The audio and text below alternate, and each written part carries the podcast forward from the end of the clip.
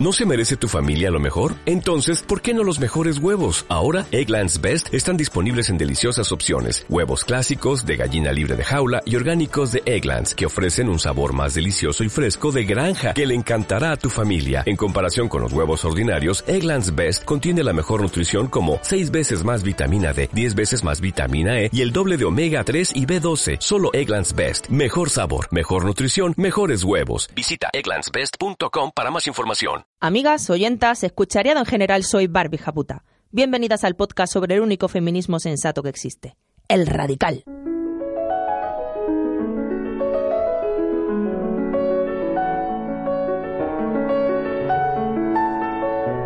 Radio Japuta, el podcast que sueña con la revolución feminista violenta. Venimos armadas, ávidas de lágrimas, hartas de correr y de contárselo a la almohadera callar. Escuchad el grito, un mensaje claro a cerebros más bien básicos. Somos la justicia, la verdad. Como prometimos, hoy habemos programa especial sobre la regla. Y también hablaremos de lo que viene después y que nos llegará a todas, la menopausia. Pero vamos a empezar cronológicamente. Para empezar, ya me parece horrible el momento en el que te viene la regla. O sea, por favor, ese día se me ha quedado grabado en la mente para siempre, no por el hecho de sangrar, sino por la frase que me dijo mi padre, o sea... Beatriz ya es mujer. ¿Qué ha pasado, hija? Que ya eres una mujer. O sea, hola, por favor, no puedes decirle eso a una niña de 12 años. Stop, frase de padre, ya eres una mujer. Que hay niñas que tienen la regla con 11 o 12 años y claro, pues no hay ni papeleras ni nada previsto, ver dónde dejar las compresas, y luego pues hay algunos profesores que no entienden pues que tú puedas tener una necesidad en un momento dado de oye, que es que se te ha empapado la compresa y que tienes que salir corriendo. Desde lo más profundo de mi ira premenstrual a esos señoros y machirulas de pacotilla que han tenido poder sobre mí en el culo. Quan les tetes em fan mal y se me infla la vagina. Cuando he estado doblada por el dolor de los cólicos y a duras penas me acercaba a rastras al centro de salud a pedir un puñetero día de descanso, me han cuestionado.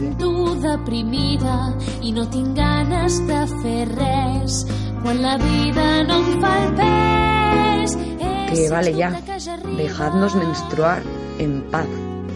La menstruación. Nos han llegado cientos de audios y desde ya os pedimos disculpas porque no vamos a poder incluirlos todos. Hemos intentado hablar de todos los aspectos y problemáticas que existen, pero es imposible, no tenemos tanto tiempo.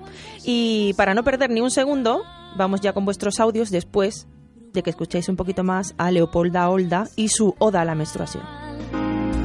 ¿Cuántos litres de poder absorber un tampó? Calen provisions pel mar de sang que és la menstruació. Por cierto, esos tipos de anuncios de a qué huelen las nubes, la regla como un líquido demasiado azul o lila o de verdad, me da un poco de penita. La regla es roja, la sangre es roja y nosotras manchamos. Es una característica, un pequeño detallito de la regla. Eso de mostrar en los anuncios que no tenemos que oler mal o que no te... Oye, pues mira... Cuando tienes la regla, pues te huele un poquito más el sobaco y te has de lavarlo a lo mejor más a menudo. Y eso de querernos tapar las vergüenzas o que no se vea esto de color rojo, Dios mío. Ese tipo de anuncios me dan un asco. ¿A qué huelen las nubes? Nuevo Salva Sleep Odor Control.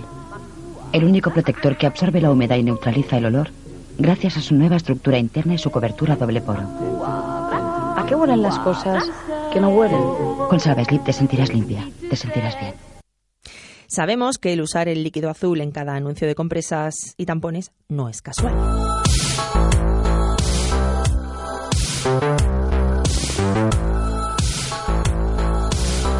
La sangre parece dar asco si es de regla. Una sola manchita en las sábanas o en nuestra ropa puede tumbar ejércitos de machirulo. Es necesario poner azul el líquido de los anuncios porque ponerlo rojo puede herir sensibilidades. No así las miles de películas donde cuanta más sangre, mejor. El patriarcado quiere sangre, mucha sangre, como así como muy visual, a por botones, pero por favor, si es saliendo de nuestro coño, pero ni una gota.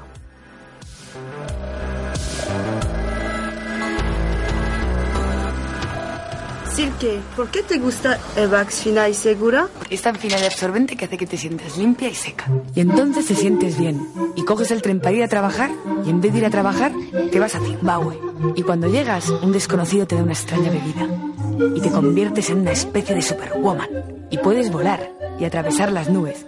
Y viajas a París, a Nueva York, a la India, al Caribe, a Dos Hermanas. Y en todos esos lugares salvas a miles de personas, acabas con los malos y conoces gente interesante. Y entonces te despiertas y ya has llegado. Y te has ahorrado escuchar la conversación de esa pareja tan pesada que tenías enfrente.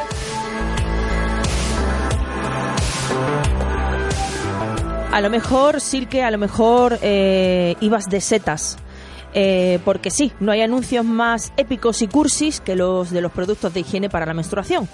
De camino, además, te venden que tener la regla puede ser una aventura maravillosa. Mira, la realidad, por supuesto, ya sabemos que es otra. Nuestra regla ha estado estigmatizada siempre. Y no hablamos solo del pasado remoto o reciente, hablamos del presente. Y no solo nos referimos a España, sino a cualquier rincón del mundo. En Nepal, a las adolescentes y mujeres todavía se las expulsa del hogar y se las recluye en chamizos durante su menstruación, donde corren riesgos para su vida. Algunas han muerto de frío. En febrero de este año, el gobierno de Nepal, por ejemplo, ha prohibido esta práctica, llamada chaupadi, pero es una tradición demasiado arraigada y se sigue llevando a cabo.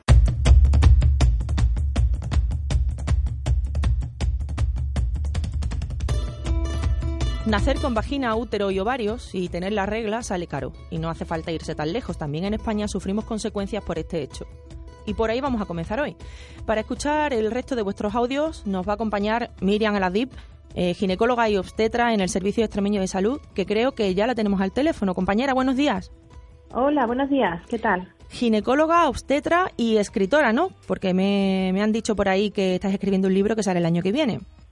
Sí, en ello estamos, sí. ¿Y qué tal? ¿Cómo se llama? ¿Hablemos de vaginas, era? Sí, hablemos de vaginas. Estupendo, pues lo esperamos ansiosas. Para el año que viene sale. Vale, pues vamos, si te parece, con los audios de las compañeras. Nada, te quería contar una cosa. Mando este audio para que esto llegue a más gente. A mí me explotó un poco la cabeza cuando me lo contó. Mira que no puedo. No os quedéis callada. Oírte, oíros, equipazo. Y primas es pura vida. La radio siempre es ajena para nosotras. Vos hiciste que la radio sea nuestra y eso no importa lo que hagas luego.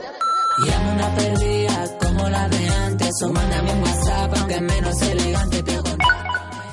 Durante 10 años más o menos he tenido pérdidas de sangre entre menstruación y menstruación. Siempre que iba a ginecólogos, ginecólogas o urgencias, la única solución que me ofrecían era la puta pastilla anticonceptiva. Además, como tenía anemia, siempre culpabilizaban mi anemia al hecho de ser vegetariana. Quería preguntar si alguien más se ha sentido de este modo o se ha encontrado en esta situación y si le han ofrecido desde la medicina alopática otras soluciones que no fueran la pastilla anticonceptiva, que parece ser como la solución a todos los males del planeta. ¿Qué es y por qué se produce esta interregla, Miriam? Lo más importante no es el sangrado en sí mismo, sino el por qué. Uh-huh. Es decir, qué hay debajo de eso. Si hay alguna alteración hormonal, incluido una alteración en el tiroides, ver si hay algún trastornillo de coagulación, ver si hay algún pólipo que justifique ese sangrado. No sé exactamente si se refiere a un sangrado justo alrededor de la ovulación. Si es eso lo que se refiere la paciente, se llama spotting intermenstrual. Es un sangrado muy escaso, sí, alrededor de los días de ovulación. Es un cuadro completamente benigno que no tiene ninguna importancia clínica, no tiene la mayor relevancia. Bueno, pues yo le diría, no pasa nada, si lo quieres dejar así, si es un spotting intermenstrual lo podemos dejar así. También ella se queja sobre la pastilla o la puta pastilla, como la llama, porque es que, Miriam, ¿quién se ha librado de que le manden alguna vez la pastilla anticonceptiva? Además, sin informar de los miles de efectos secundarios que tiene. ¿Tú crees que se abusa de su uso? Se abusa de no dar toda la información. Puedo decir que hay mujeres que el anticonceptivo pues le ha solucionado muchas cosas y otras mujeres que la toman, pero porque creen que es que lo tienen que tomar porque tienen alguna cosa que si lo dejan es peor, no se informa bien, más enferma. Es que eso es lo que hay que evitar. Es decir, oye, tú quieres el anticonceptivo, tiene estos riesgos, tiene estos beneficios. Decide. pues puede decidir libremente, oye, pues sí, quiero este tratamiento o no, quiero hacer este otro tratamiento. No todo tiene por qué resolverse con la píldora anticonceptiva. Uh-huh. Sí. Ese paternalismo, ¿no? Esa condescendencia de los profesionales sobre las pacientes, en concreto ginecológicas. ¿A qué crees que se debe? ¿El androcentrismo médico, el patriarcado tiene que ver en esta problemática? La medicina sí que es cierto que tiene una tendencia paternalista importante, y esto nos viene nada menos que desde la antigua Grecia. Sí. Es decir, ya cuando Hipócrates, un filósofo griego, que este fue el autor del juramento hipocrático. Sí. El juramento hipocrático viene a decir que como profesionales tenemos que decidir el bien para los pacientes. Esto se llama principio de beneficencia. Uh-huh. Claro, hasta ahí todo bien, pero no podemos olvidar el otro principio, que es el principio de autonomía, pues que la paciente o el paciente pues decide qué quiere hacer con su cuerpo y toma decisiones informadas. No es una persona menor de edad, no es una persona que no se le pueda explicar las cosas. Es decir, lo que sucede es un paternalismo, que es una visión positiva del patriarcado. Es decir, yo soy la médica, yo sé lo que tengo que hacer contigo porque yo soy la que sabe, tú no sabes nada y yo decido por ti, sin contar contigo. Yeah. A mí me pasa muchas veces que a lo mejor me viene una paciente y me dice, a mí me van a volver loca. He ido a un ginecólogo que me ha dicho que me tengo que operar. He ido a otro y me ha dicho que qué loca, que no me opere. Sí. Entonces, ¿quién tiene razón? Bueno, señora, pues resulta que los dos tienen su razón. Si te operas tienes estos inconvenientes, es decir, estos riesgos a los que te expones, y obtienes estos beneficios.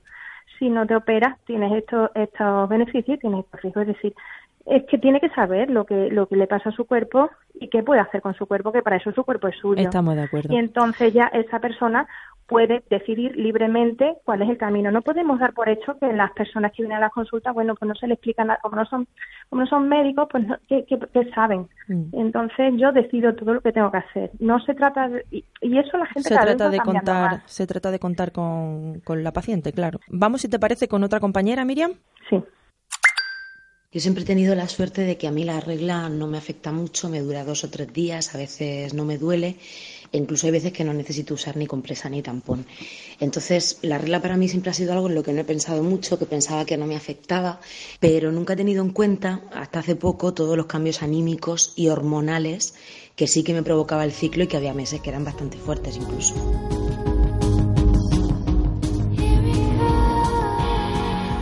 Los cambios hormonales los tenemos todas, a unas nos afectan más y a otras menos. Yo te quería preguntar de qué hablamos cuando hablamos de cambios hormonales y cómo pueden llegar a afectarnos realmente. A ver, las mujeres tenemos una saludable alternancia cíclica durante toda la edad fértil, ajá, que se puede resumir de la siguiente manera, lo voy a intentar decirlo más simple.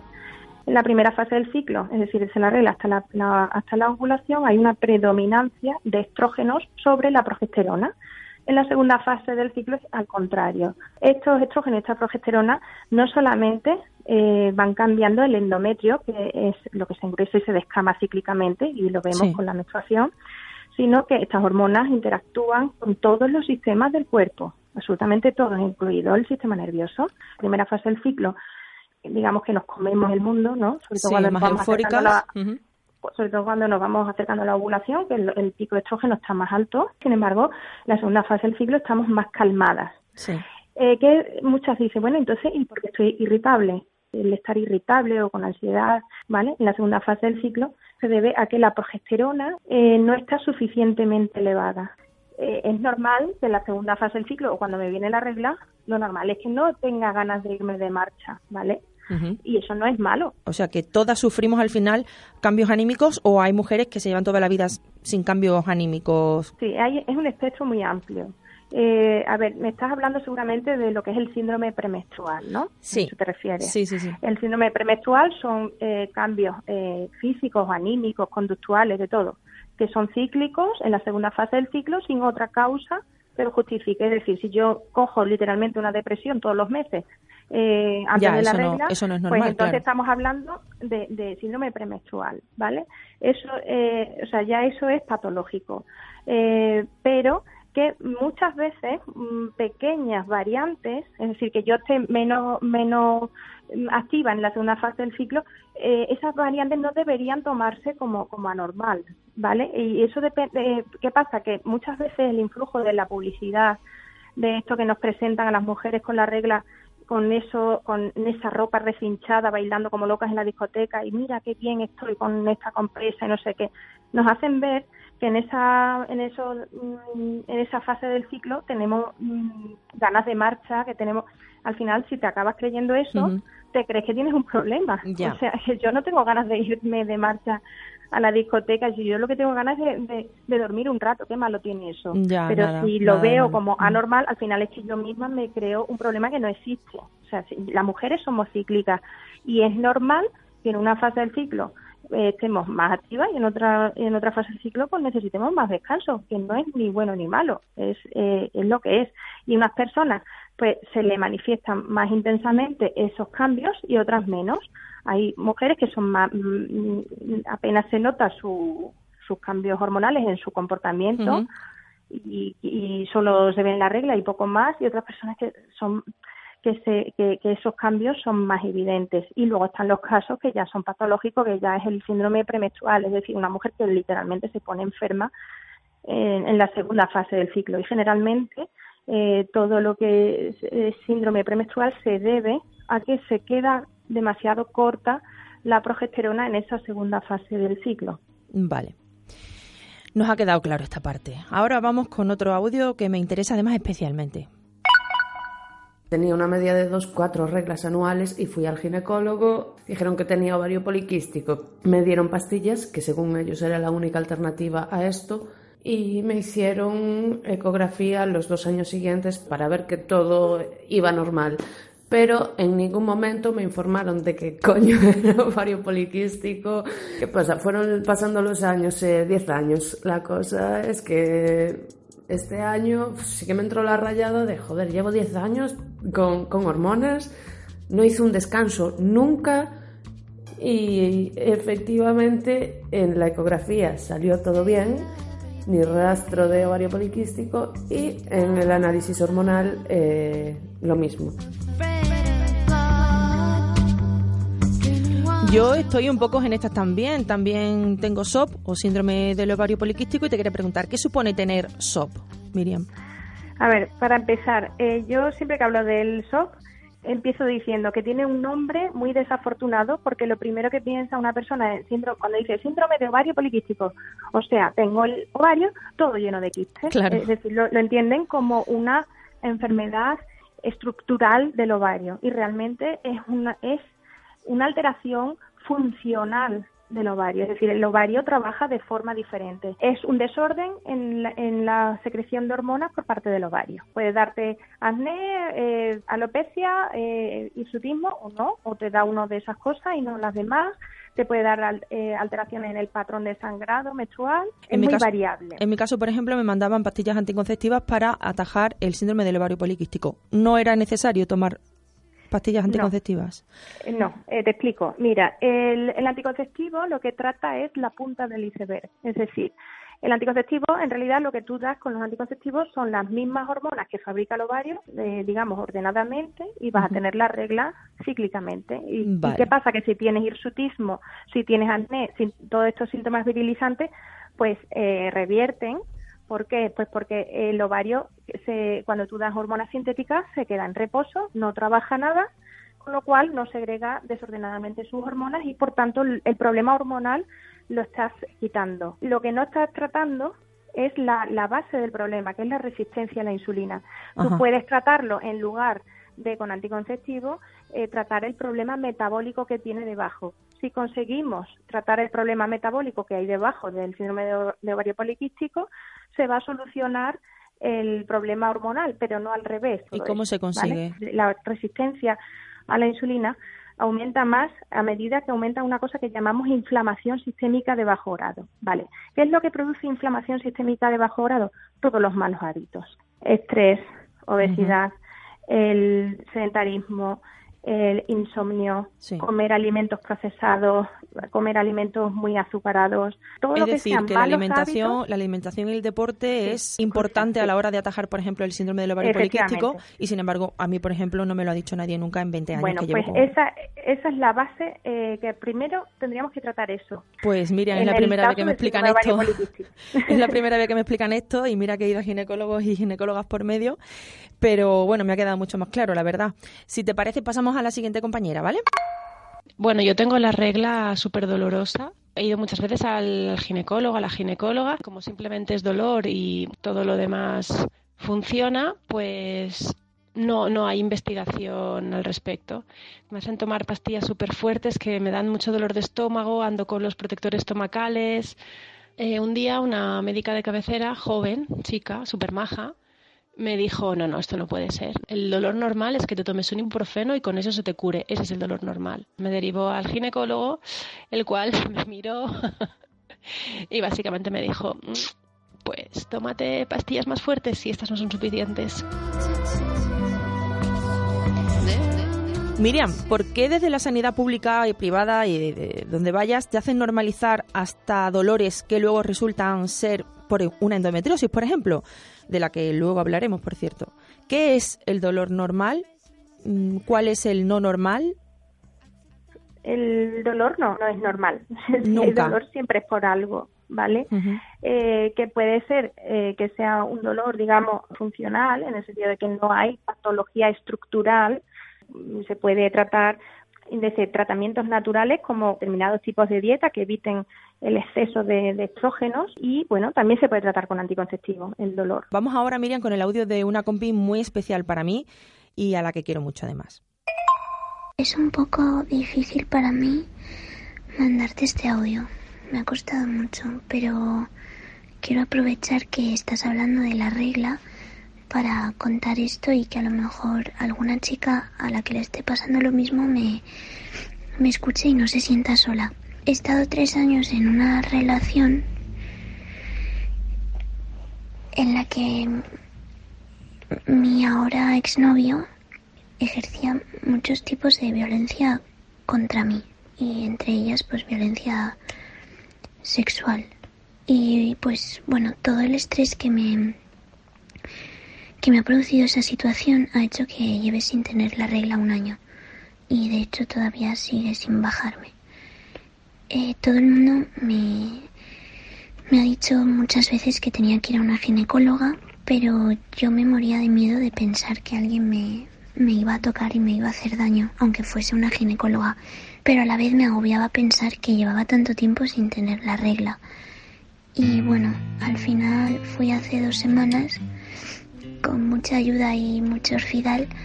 Y lo que quería decir es que si alguna chica está escuchando esto y se siente identificada, que sepa que no está sola, ni loca, ni está exagerando, ni nada. Que es muy difícil, pero que al final se puede, y que ojalá encuentre la fuerza pronto para ir a una ginecóloga. El flujo circula caliente, las manos palpitan, tocan y sienten, los poros respiran, inhalan la vida.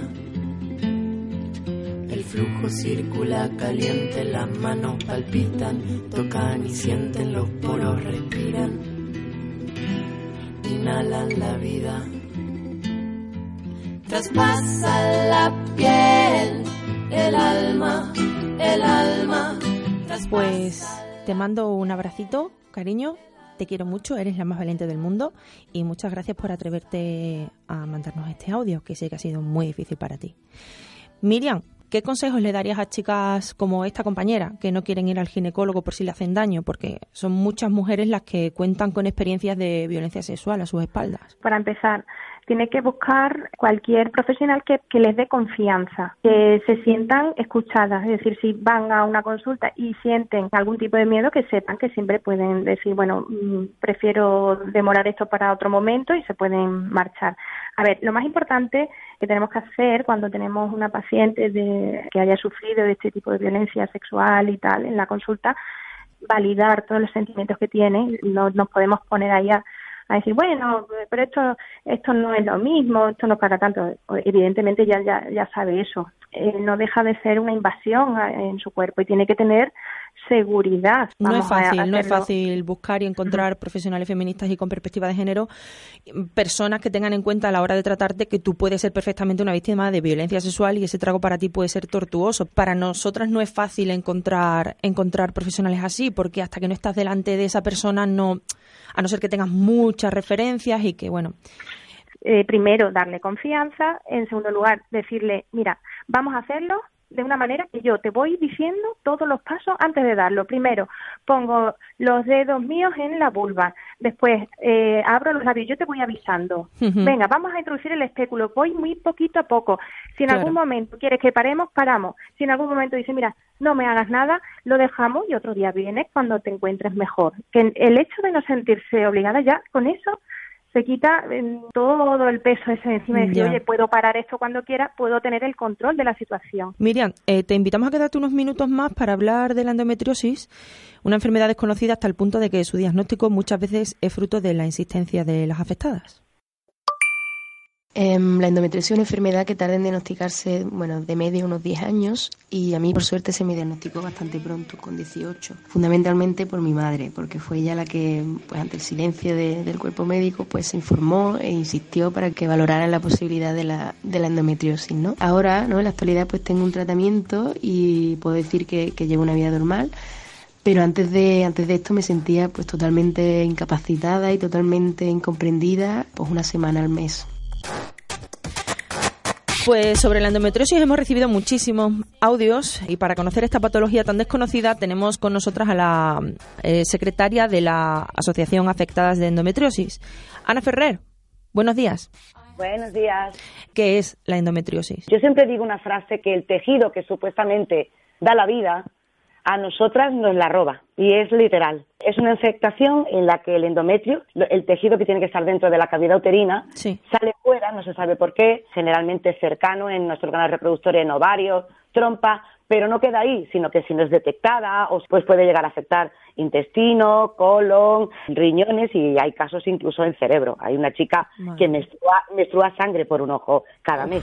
Es un cuadro, sí. ¿A qué porcentaje de mujeres afecta la endometriosis, para hacernos una idea? Entre un 10 y un 15%. Se supone que somos más que casos de diabetes y VIH juntos. Madre mía, Ana. Sí, así es. Impacta. Hay dos tipos de endometriosis, Miriam, ¿verdad? Sí, la ovárica, superficial y profunda. La ovárica, cuando el tejido endometrial lo tenemos en el ovario, forman unos quistes muy característicos, los endometriomas.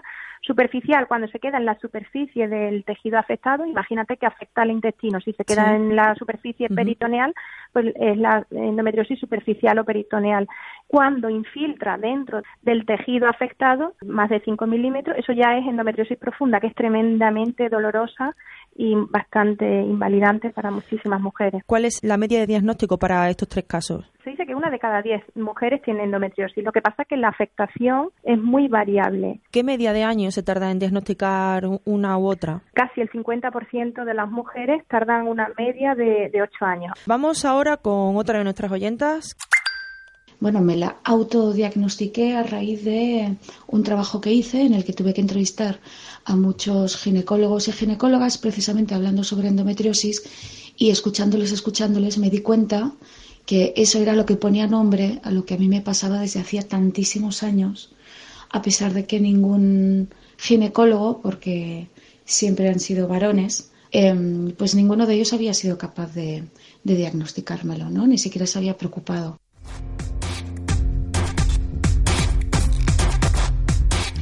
Ana, las experiencias de las mujeres con endometriosis que os contactan son parecidas a esta que nos cuenta la compañera. Son todas un calco, o sea, además te podría escribir un libro.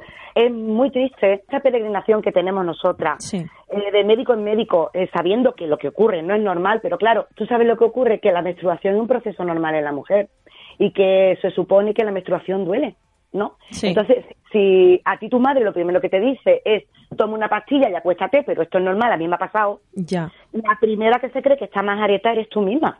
Si luego encima esto se refuerza por este androcentrismo médico que vivimos en España, en el que a la mujer se la medica o se la manda a salud mental en lugar de buscarle su verdadera patología, porque parece ser que en el momento en el que a ti te duele algo, tú eres que estás más areta perdida, ¿no? Sí, hay una sobremedicación de las mujeres... de, por ser mujeres, sí. O mientes o estás loca, una de dos, ¿no? Las famosas histéricas, ¿no? Sí, las famosas histéricas, precisamente, somos nosotras, porque nos duele el ístero, precisamente, ¿no? Y eso es algo que todavía a día de hoy no hemos conseguido librarnos de ese sanbenito, por llamarlo de alguna manera. Hemos entendido que tener la regla duele y entonces a cada una le duele de una forma, y la de las chicas con endometriosis piensan que es que a ella le duele más, pero que sigue siendo una regla, que no es ninguna patología.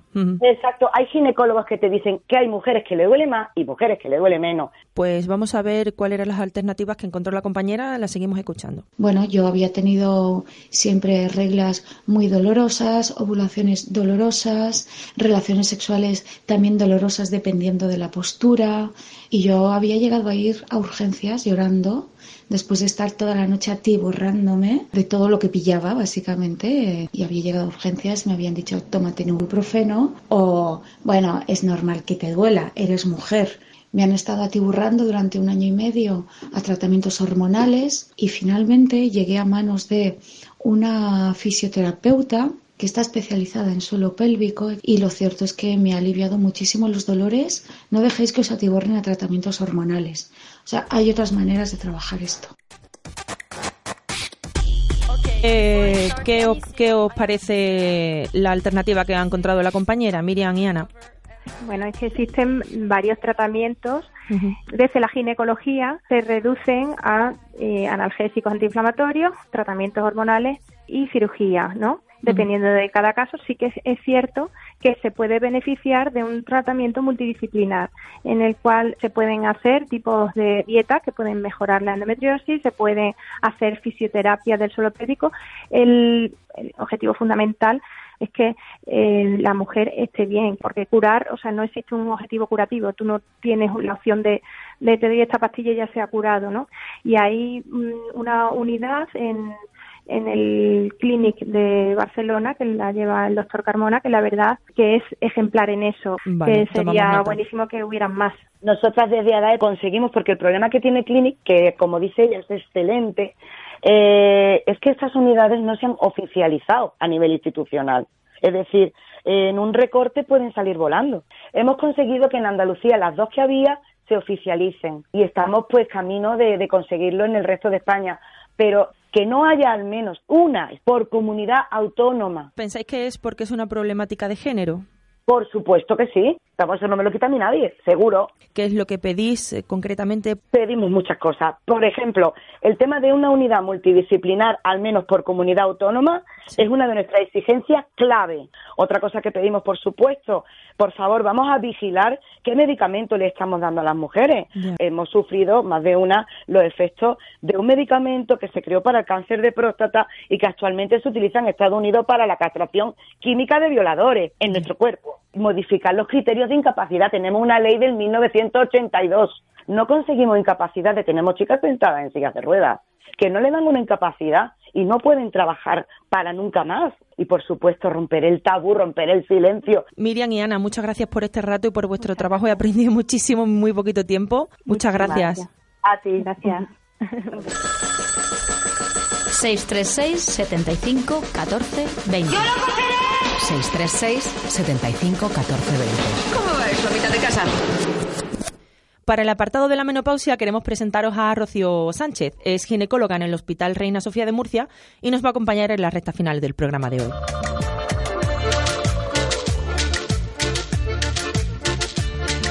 Rocío, compañera, buenos días.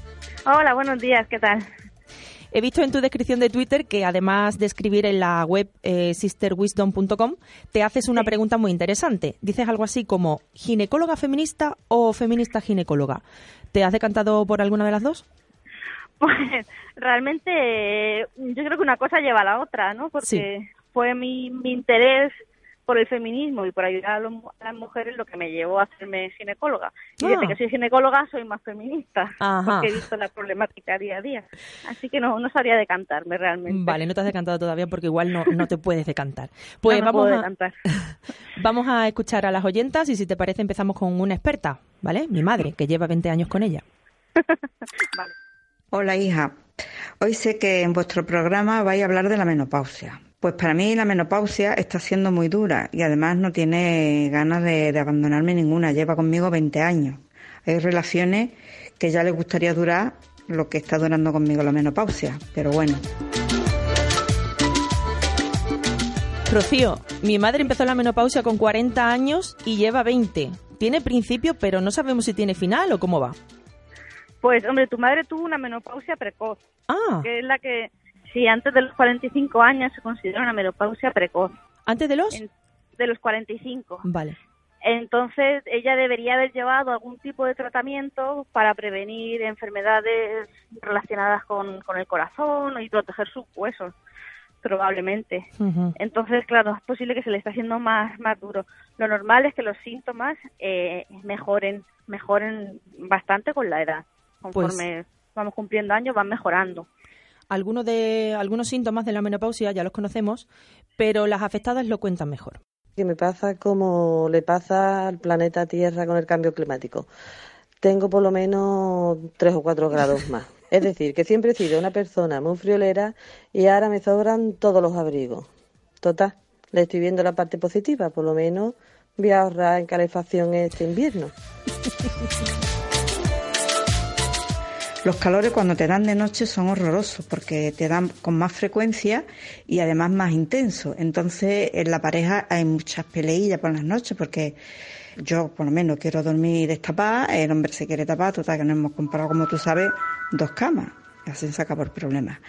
Luego está el problema que si te da de día y te da por la calle y te puede venir de frente a fulanita que le tiene que zampar 2 besos, pues resulta que te da un apuro tremendo, porque es que estás chorreando, porque estos calores solamente te dan en la cabeza y en la cara, como si fuera una insolación, ¿no? Está todo el mundo muerto de frío con una bufanda y tú vas a pecho descubierto. Rocío, ¿esto de los calores es común a todas las mujeres con menopausia? No en todas. Mi madre, por ejemplo, lo llama el volcán, porque dice que es como un volcán. Y lo que sí que pasa es que las mujeres más gorditas tienen menos síntomas y las mujeres más delgadas tienen más sofocos y más calores. Pero eso también mejora con la edad, en teoría. Y otra cosa, ¿se hereda la sintomatología? Es decir, ¿nuestras menopausias van a ser como las de nuestras madres o nada que ver? Suele ser la edad. La edad sí que se ha visto que hay una relación familiar en la edad de la menopausia de tu madre y tus hermanas, igual que la edad de la primera regla. Los síntomas no, porque dependen de muchas características físicas y personales, entonces no tienen que ver. Uh-huh. Pero la aparición sí. Vale. ¿Por qué no hay medicamentos aún para aplacar la sintomatología de la menopausia? Sí que hay muchos. Lo que pasa es que siempre estamos en el tema de que tenemos medicación hormonal, que cada vez es más suave, no como en los años 80, 70, que todo el mundo tomaba terapia hormonal sustitutiva, y se vio que eran muy potentes las dosis y se vio que tenían efectos como para favorecía el cáncer de mama y otra serie de efectos. ¿Ahora hay otro tipo de medicamentos que no son tan, digamos, dañinos y con efectos secundarios?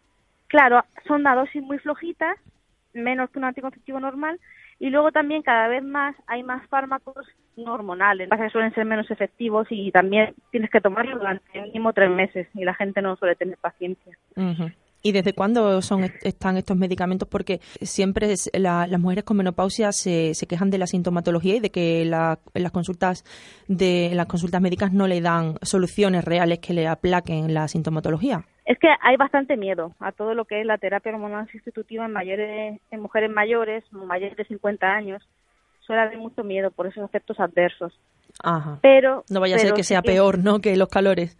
Claro, pero normalmente yo por lo menos en mi consulta suelo empezar con medicamentos más naturales y depende de la sintomatología podemos subir a terapia hormonal suavecita. Uh-huh. Y sí que se suele aplacar la cosa. Vale, pues tenemos por ahí un audio más de mi señora madre, creo. Bueno, pues yo espero que todo esto alguna vez se solucione y que a las mujeres nos alivien un poco esta etapa tan dura que tenemos que vivir. Y esto lo digo porque si algún hombre tuviera que pasar la cuarta parte de lo que pasa una mujer en la menopausia, seguro que a día de hoy ya estaría esto más que cuestionado y solucionado.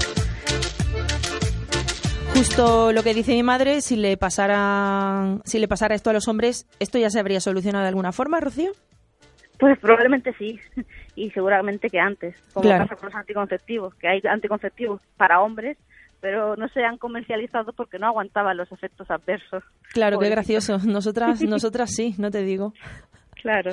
Vamos a escuchar a otra compañera. Vale. Tengo 38 años y tengo menopausia precoz desde los 32. Esta compañera nos contaba que todas las pruebas lo confirmaban, pero dado el escepticismo médico se las repitieron durante 2 años para comprobar una y otra vez que tenía lo mismo, era menopausia precoz.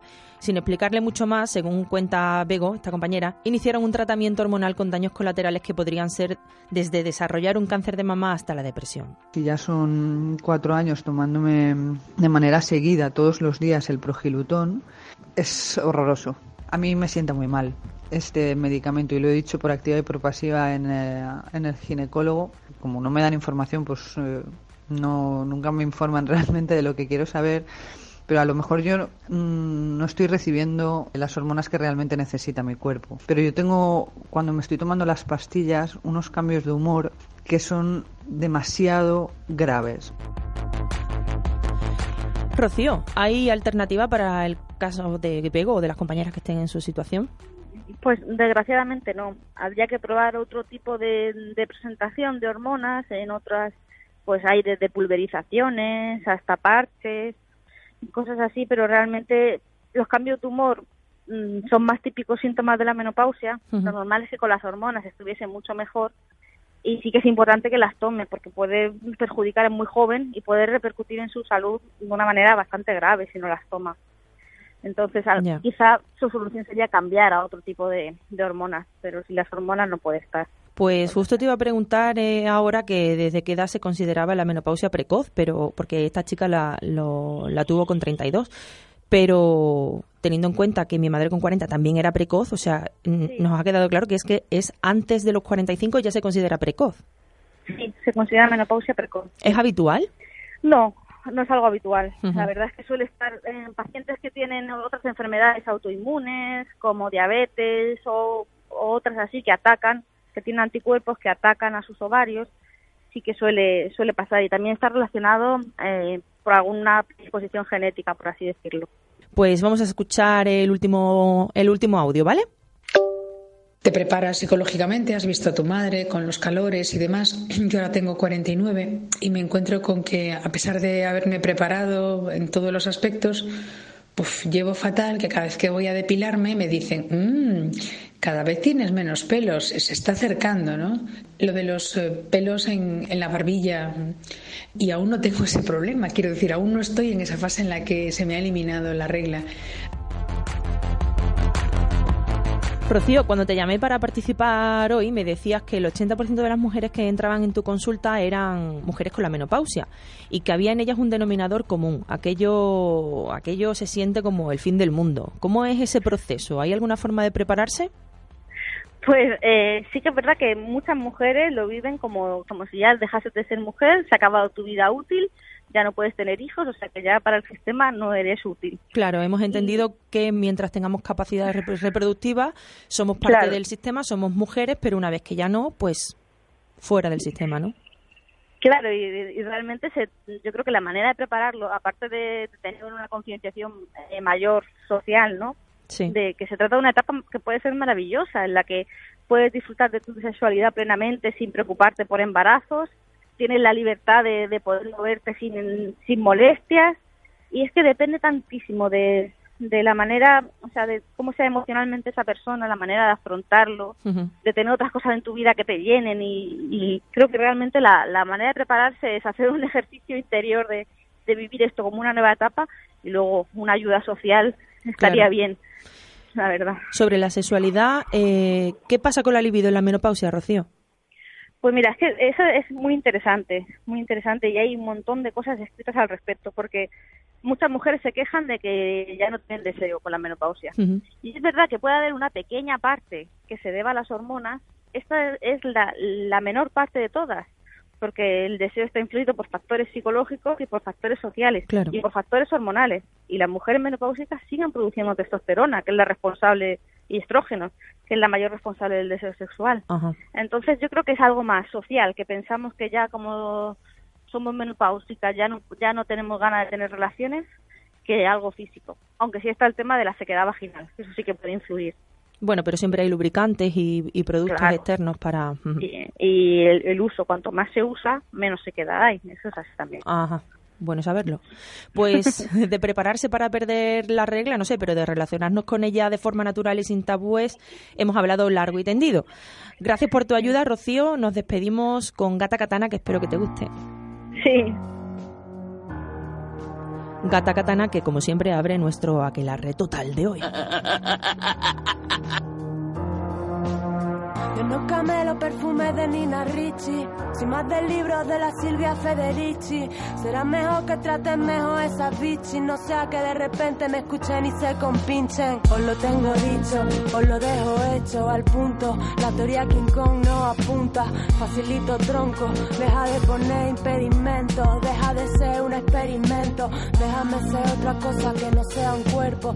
Deja de follarme con los ojos ya de paso cuando... Aquelarre que hoy está hecho con sangre, pero de verdad. Me estoy planteando utilizar la sangre de mi regla para o bien abonar las plantas o bien hacer carteles en las manifestaciones o para pintar en general, ¿no? Pero me vino esa idea a raíz de un cartel que vi en una manifestación que decía: ojalá os diese tanto asco la regla como la violencia machista. Y pensé, hostia, qué guay estaría escribir eso con la propia sangre de la regla.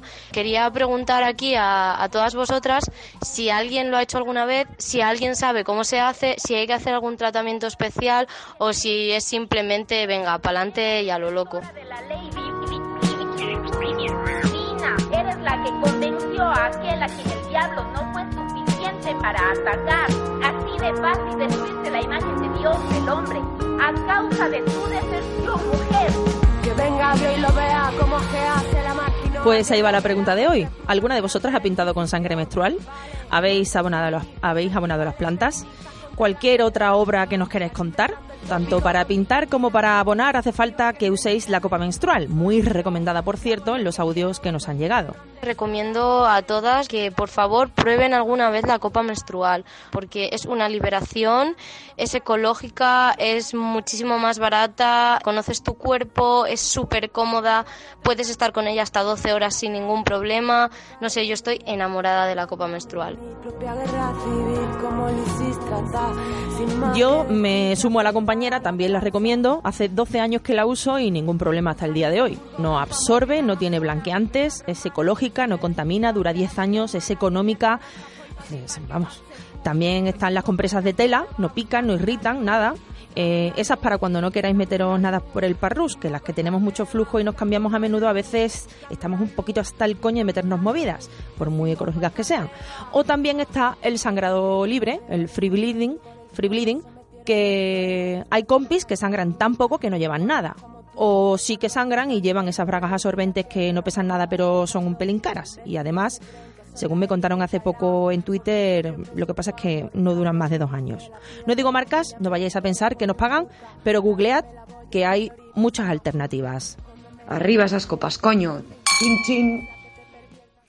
Y después de esta oda a la copa, nos despedimos con una oda a la regla. Bragas de algodón, fuera el bañador, paracetamol, la compresa y el tambor. Son Aquelarre, las compañeras que crearon No Somos Amigas, Nos Comemos el Coño, un hit.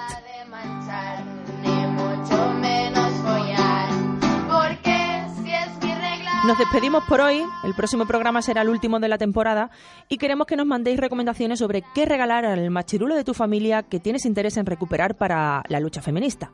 Lecturas, películas, lo que se os ocurra. Pero sobre todo queremos que nos deis consejos para que estas navidades no seamos nosotras las que sobreviven a la cena de empresa o cena familiar, sino ser los granos en el culo del cuño de turno y que sean ellos, por una vez, los que tienen ganas de salir corriendo. Hasta el lunes, compañeras.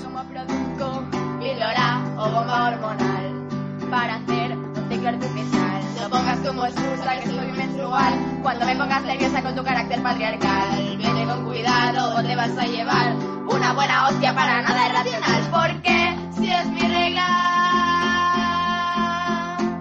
y es lo más natural. Radio Japuta, podcast feminista radical, producido por Carne Cruda y eldiario.es.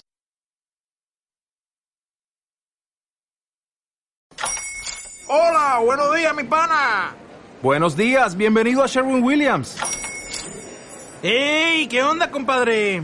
¿Qué onda? Ya tengo lista la pintura que ordenaste en el Pro Plus App. Con más de 6.000 representantes en nuestras tiendas listos para atenderte en tu idioma y beneficios para contratistas que encontrarás en aliadopro.com. En Sherwin Williams somos el aliado del Pro.